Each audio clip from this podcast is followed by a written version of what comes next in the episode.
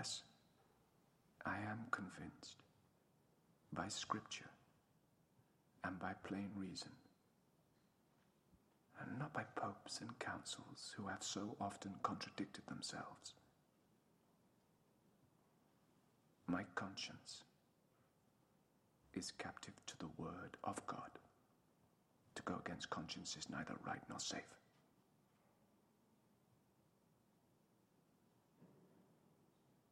I cannot. And I will not recant. Here I stand. I can do no other. God help me.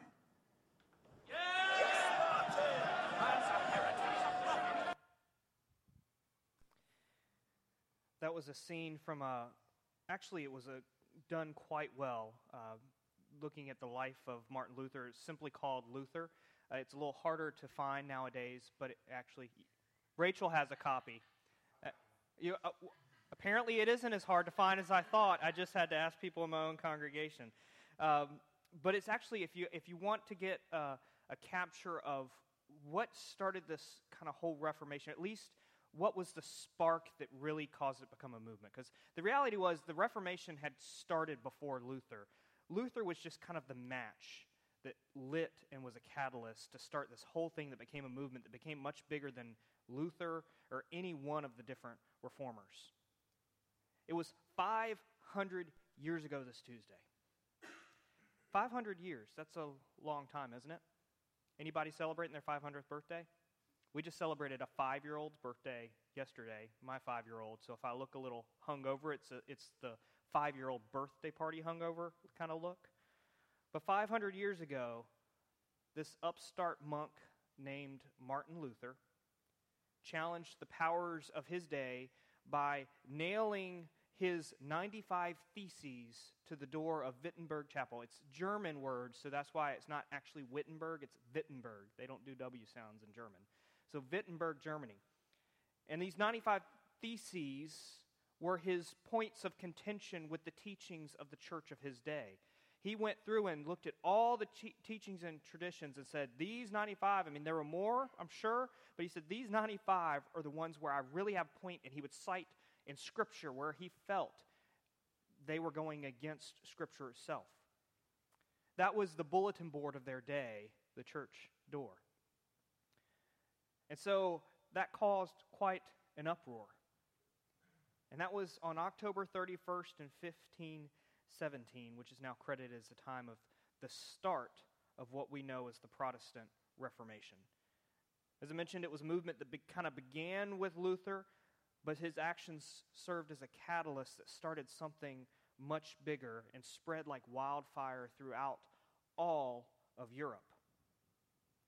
Let's be clear this was not meant to be an anti Catholic movement, as some people tend to think it is.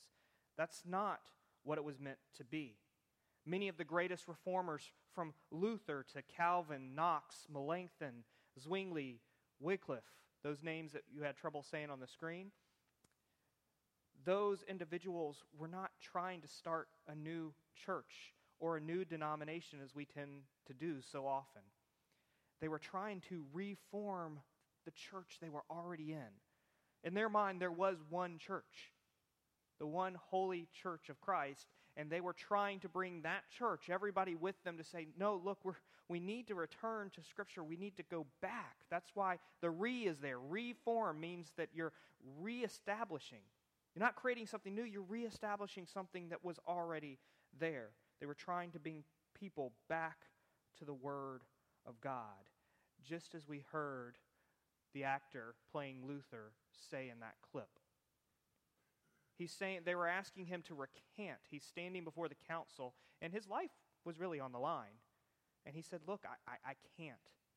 I have to stand on the Word of God. I am held captive by the Word of God. So we commemorate this place in history not to glorify these heroes, because as I've seen many articles going out this week, you know, people saying, well, can you really trust what Luther says because of what he said about Jews? Or can you really trust what Calvin said because, you know, he was really mean spirited and all these things? They're like, look, these are, these are broken people. Nobody was perfect. Nobody in our history is perfect. Only one person is perfect in history, and that's Jesus. And so we're not really celebrating them as heroes, though it was their boldness that led this movement. We can celebrate that boldness. But really, this whole movement, this whole Reformation is about Jesus. It's about bringing people back to Jesus. It's about removing the obstacles that we place there, not God, between us and God, us and the church, the bride of Christ. That's what this movement is about. But to acknowledge this, the timeless, unchanging truth of the gospel that Christ redeems, still restores, and is still reforming all his creation. Brothers and sisters, it's upon this truth that we all stand. But before I go any further, let's return to God in prayer. Let's pray.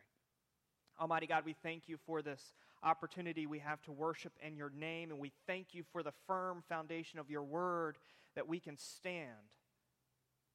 And we pray that as we continue in our worship, as we look at your words, and as we look at this spirit led movement of you, that you would guide us and that you would help us to see how you are still at work in our world today, that you would still speak to us. Lord, silence any voice in us but your own. And Lord, I pray that as my words stray from yours, may they fall away and quickly be forgotten, but may your word, your truth, and your promise remain upon our hearts forevermore. In Jesus' name we pray. And all the saints said, Amen. So I start with this question Why do you think it would be important for us to commemorate a movement that started 500 years ago today? Why do you think it would be important? I mean, that was 500 years ago. Should we even still be talking about it? Or have we moved on, just like the new iPhone has moved on from the previous one? Why do you think it's so important for us to commemorate? Anybody? So we don't go back? If you don't learn from the past, you're destined to repeat it. Wow. Yep. And we've seen that, haven't we? We tend to repeat history time and time again. Anybody else? Why do you think it's important? Well, to have overcome what was going on in the world at the time through the Catholic Church is really a wonderful thing. Mm-hmm. Mm-hmm. Mm-hmm. Even the Catholic Church itself has changed over the years. So, I mean, that's something that I think it's important for us to note that when we're talking about this Reformation, uh, Reformation, Reformation movement, goodness, I'm getting all tongue tied. Too much sugar yesterday. Uh, this Reformation movement, you know, even the Catholic Church they were talking about in that day is not the same church of today. I mean, sure, we have our, our differences from our Catholic brothers and sisters, but they're quite different from their, from their ancestors in the past. You mind getting that door for me, Tyler? Closing. Anybody else? Why do you think it's important?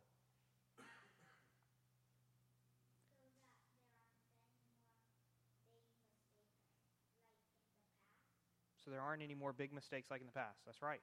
Because how do we learn from our mistakes if we don't even acknowledge our mistakes and where we come from? It's important to know where we come from, isn't it?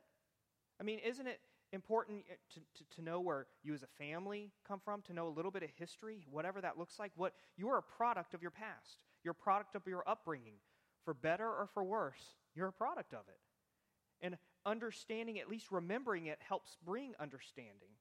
We can learn, and we are a product of the Reformation. We would not be a church today if it were not for the Reformation. We wouldn't be here. We'd be somewhere else we are a product. You know, it really kind of started with Luther, who was really kind of a bull.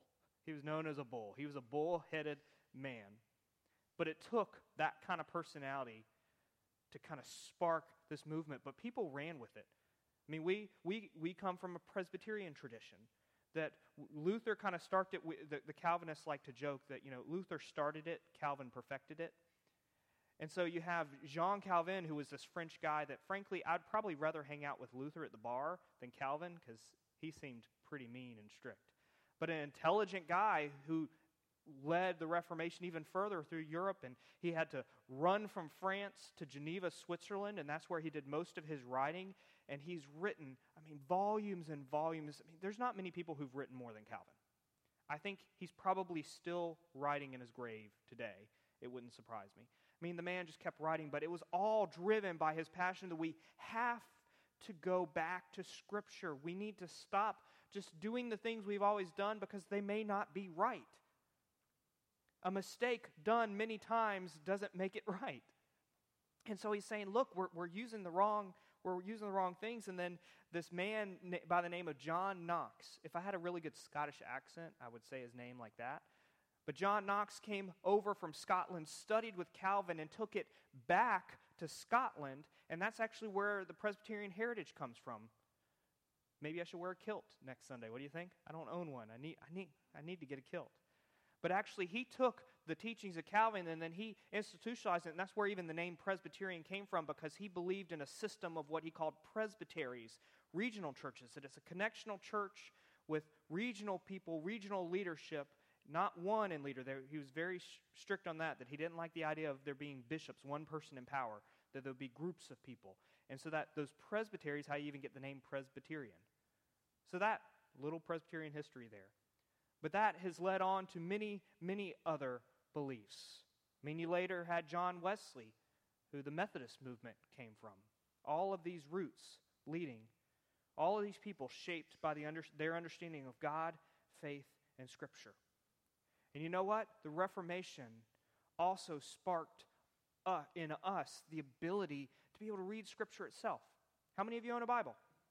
Everyone should raise your hand because you could get one on your phone. You can look at them on the internet, right? I mean, Bible is right then and there. Reformation was a big part of even getting the word out to the people so that you read it for yourself. Because one of the, the hard things at the time of Luther was that many people were illiterate.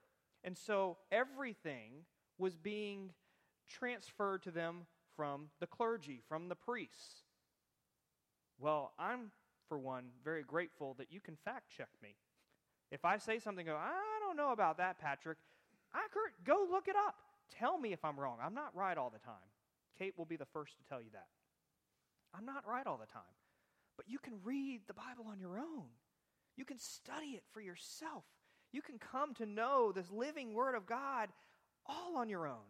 And it's written in, I don't even know how many languages now. They're constantly translating the Bible into new languages. That was unheard of. If you didn't know Latin, you were up the creek. But now you can read it in your own language. In fact, in English, we have all these different English translations. There's not even one. You can read it in all different. You can compare translations and see, okay, well, this person's saying this, this person's saying that. That can be real fascinating when you're doing your own Bible study. All of this because of this upstart movement that became much more. I think that's part of why we remember this. As I think of the Reformation, back in seminary, I heard this phrase that kind of stuck with me. I don't know if maybe you've heard it, but uh, the phrase that was told to me early on was once, once reformed, always reforming. Has anybody ever heard that? We're once reformed, always reforming. And so it was, the, it was kind of this battle cry that, you know, we were once reformed back in, back in history, but we're still reforming. So we're still figuring things out. We're still figuring things out. And, you know, as surface value is like, okay, that's, I, I can get behind that. But what was interesting as I looked back into that phrase, I realized that this once reformed, always reforming was actually a paraphrase of a bigger quote that I think actually is more important than what we're saying because this was used to justify a lot of things of oh we, we can change this because you know culture's changed we're, so we're, we're going to change it this way. Wait a second. The full quote actually comes from a dutch reformer in 1674 there was kind of a second reformation so to speak and, and he said the church is reformed and always in need of being reformed according to the word of god. See the difference there a little bit? Once reformed, always reforming. This is a little different. And I think this, even though these were not the words of Luther or Calvin or many of the other reformers, I think it actually characterizes what they were trying to do in the first place. They didn't believe they necessarily had it all figured out, but they did believe that they were coming back to the truth. And so I'd like to look at this phrase for our time together and see what it might mean for us. So, this was written in a devotional uh, by Jodocus von Ludenstein. That's a fun name to say. Who was an important figure in the Dutch Second Reformation. And so, let's start by looking at the first part. The church is reformed. What do you think was the most radical and life changing teaching that was brought about by the Reformation? Anybody? What do you think was the most radical? What do you think, Henry? The Lutheran way of teaching, spoken like a true Lutheran. Yeah. Putting the scripture in people's hands in their language. It's pretty radical. Anybody else want to venture a guess or a thought?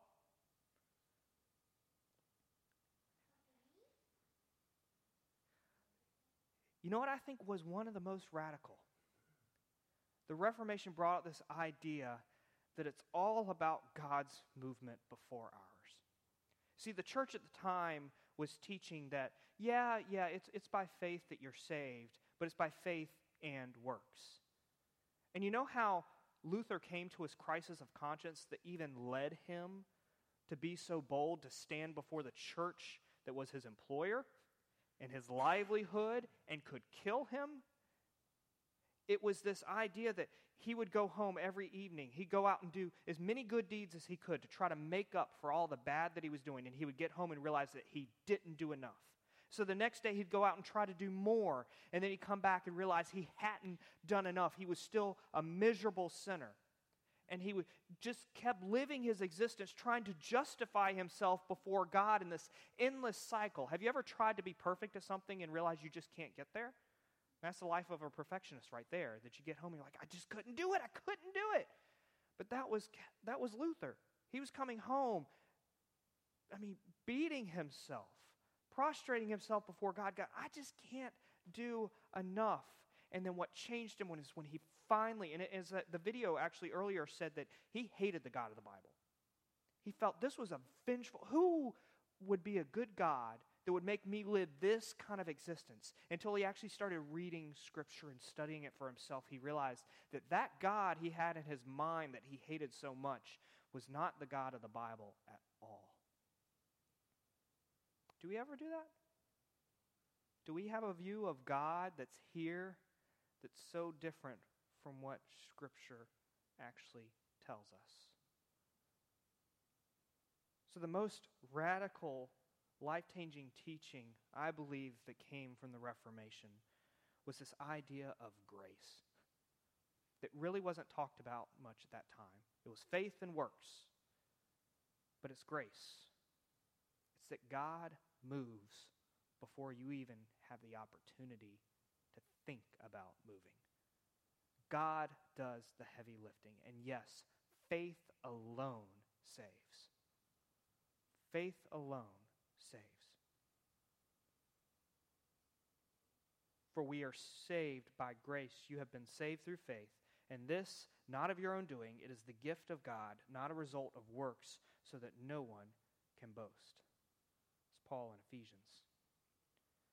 So, really, I think this word reformed that we're looking at should really be a capital R, reformed. We are once reformed because really we're looking back we, at this historic faith. Because again, the Reformation was about returning. It wasn't starting something new, it was returning to Scripture. And so they would write all these different creeds to say, this is what we believe Scripture is teaching us. Because it's not always clear when we read Scripture together, is it? There's some confusing things in Scripture. So they said, we're going we're going to look, we're going to pray over this, we're going to talk about this, we're going to debate it, and we're going to figure out what is Scripture really saying, and we believe this is what Scripture is telling us. So, what does all of this mean for us? I think as we look at this once reformed first part, have you allowed Jesus to redeem your life. Because this whole start of the movement was, again, it wasn't about the people, it was about a God who is moving on our behalf. Have you seen that God reaching out for you? Do you see the God of Scripture who loves and adores you and wants the best for you, who doesn't want to see you floundering or walking around hopeless, doesn't want to see you hurt. Do you have that God in your mind? And have you given your life to that God? Are you committed to the change that comes with knowing that kind of loving God? So the church is reformed, but it's also always in need of being reformed. Many people take this phrase to mean that we are always changing and use it to justify certain appropriation of changing culture. I mean, we, we've, we've seen this, and we, and we have to wrestle with this. As culture drastically changes around us, how do we change what we do to contextualize the gospel? But not everything we do to change is for the gospel, is it? So we use it to say, well, you know, the church is just changing. But you know what? The timeless truths of the gospel don't change. How we contextualize that and share that with others can change. But the verb here in this phrase, the always being reformed, is actually a passive word. As in, it's always being reformed not by us, but by the Spirit of God. Because that's a little different when we're saying that this church is always kind of changing and growing, and if you want to use the word maturing and evolving, so to speak, but it's not by our doing. It's by the Spirit working in us, the Spirit bringing about new understandings. So it's still God's movement in us. It's not because culture is always changing and we need to be up with the times, but because we are always in need of being reoriented toward the Word of God and where it stands. The church can never stand still, it must always be a listening church. What does it mean to be a listening church? I mean, because perhaps like me, you've heard church talking at you a lot. You hear me talking at you a lot. What does it mean to be a listening church? What does it mean to listen to the needs of our community? To listen to each other? Who else here believes that we actually can move eons ahead as a society if we'd actually just listen to each other? How many people are listening to each other today? Okay, not many. Politicians aren't listening to each other on either side. Yelling, talking at each other. Religious leaders yelling, talking at each other. People on Facebook yelling at each other, not listening. I mean, gosh. You can get absorbed in the Facebook feed sometimes as people argue and you go, "Man, you're not you're not even listening to each other. Everyone's just preparing their next attack." Are we guilty of that as a church. In Romans 10:17, so faith comes from hearing and hearing through the word of Christ. Note that the change that comes from hearing does not come from our changing thoughts on matters alone, but through the work and the Holy Spirit and the clear teaching of Jesus, God's holy word. What do you think it means to be a listening church? How does that change our posture? What do you think? To listen to God? Anybody else? What do you think it means to be a listening church? Close our mouths and open our ears.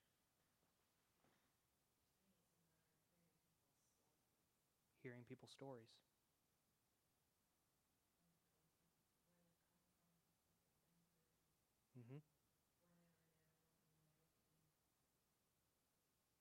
Because mm-hmm. Don't often we, we charge in with our agendas.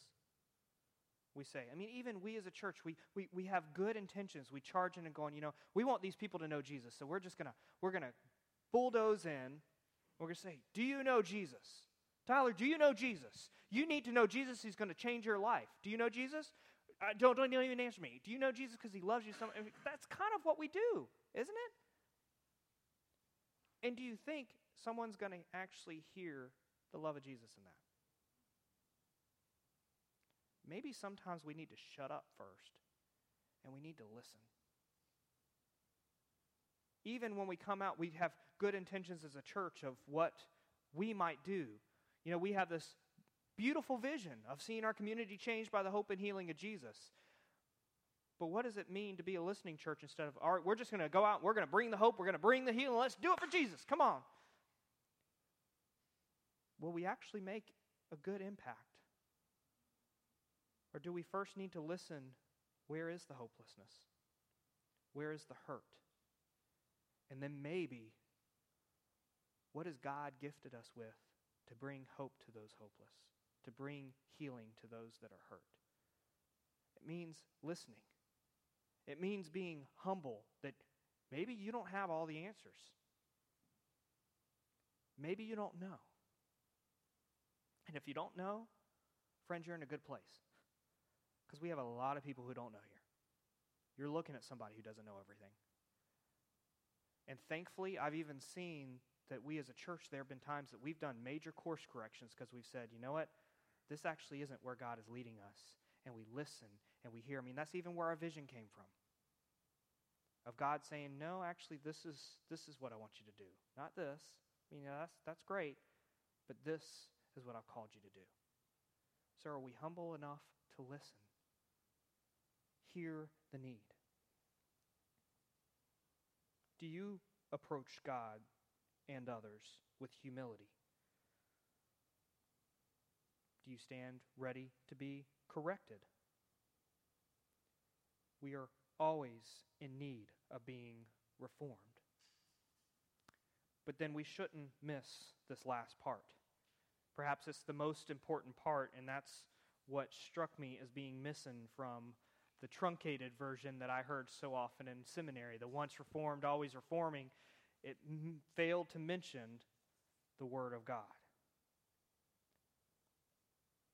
Wouldn't it be important that if God is the creator of everything and knows how everything is knit together, that it be His Word that we base any change on? Don't we need a solid foundation, a solid ground on which to stand if we're going to make any sort of changes? That's why I love some of the, the confessions and the creeds from our past. Help give us a clearer sense of, you know, what does Scripture actually say? What does our faith say? Do we even have a common ground? I mean, one of the great confessions is the Westminster Confession, and it has a list of questions and answers of faith. And so, if you want to begin to kind of understand your faith, you can read through the questions. The first one is actually interesting. What is the chief end of man? And when they say man, you know, this is an old creed, they, uh, they mean all of us. They're not just talking about the men in the room, we're talking about the women too. This is the inclusive mankind. So, what is the chief end of humanity? And their answer is this man's chief end is to glorify God and enjoy Him forever. Isn't that a beautiful answer? Perhaps it doesn't have some of the stuff you would include in your definition, but at the end of the day, that's what matters. God wants us to enjoy Him and to glorify Him. That's it. That's our chief end. Everything else is built upon that. And the second question is this is what rule hath God given to direct us how we may glorify and enjoy him? Okay, a good follow-up question. Their answer is this. The word of God, which is contained in the scriptures of the Old and New Testaments, is the only rule to direct us how we may glorify and enjoy him.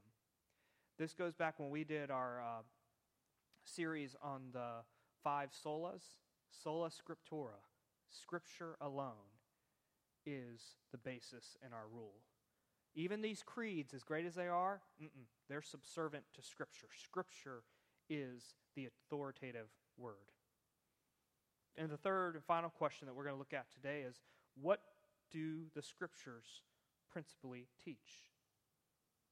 And the answer is this the scriptures principally teach what man is to believe concerning God and what duty God requires of man. That's it. Scripture is the way we can know God. We aren't blessed like the disciples to be able to walk with Jesus, follow him around. And perhaps that's best because then we would be the ones written of in Scripture. They're going, man, why didn't he realize that? When Jesus was teaching him this, why, did, why didn't Rachel get it? I would probably be the Peter character of like, gosh, man, he is failing boldly. But Scripture is the way we can know God. The Holy Scriptures, we can, we can walk with Jesus through the pages of Scripture each and every day, each and every moment. We get saints like Paul teaching us this is what we should believe concerning this. We get to look at the book of Acts and see how the earliest church even began. We get to see it all as we read Scripture. For the Word of God is living and active, sharper than any two edged sword, piercing to the division of soul and of spirit, of joints and of marrow, and discerning the thoughts and intentions of the heart. So, your final action is, in question is this Are you a student of Scripture? Are you studying it? Are you reading it? If we want to know God, are we reading about God? Are we learning about God? And I can tell you this Scripture is not easily studied alone, it's something meant to be studied together. I know the, a few guys we get together on Tuesday mornings, and oftentimes we bring out insights, talk to each other. You know, the thing I love about it is that I don't always lead as the pastor. We all take turns. And you know, it's great because I'm not necessarily any more qualified than the other guys at the table because we all bring different insights from our life. And I know that most mornings I leave with a different understanding of what we study than when I got there. And it can impact the rest of your day. You are redeemed and restored and reformed. Because at the heart of this Reformation is the gospel story that God redeems you. God takes the brokenness within us, God restores that, and God reforms you into a new creation. So, really, this Reformation movement of 500 years ago really is older than that. It's much older than that. It goes back to the very beginning.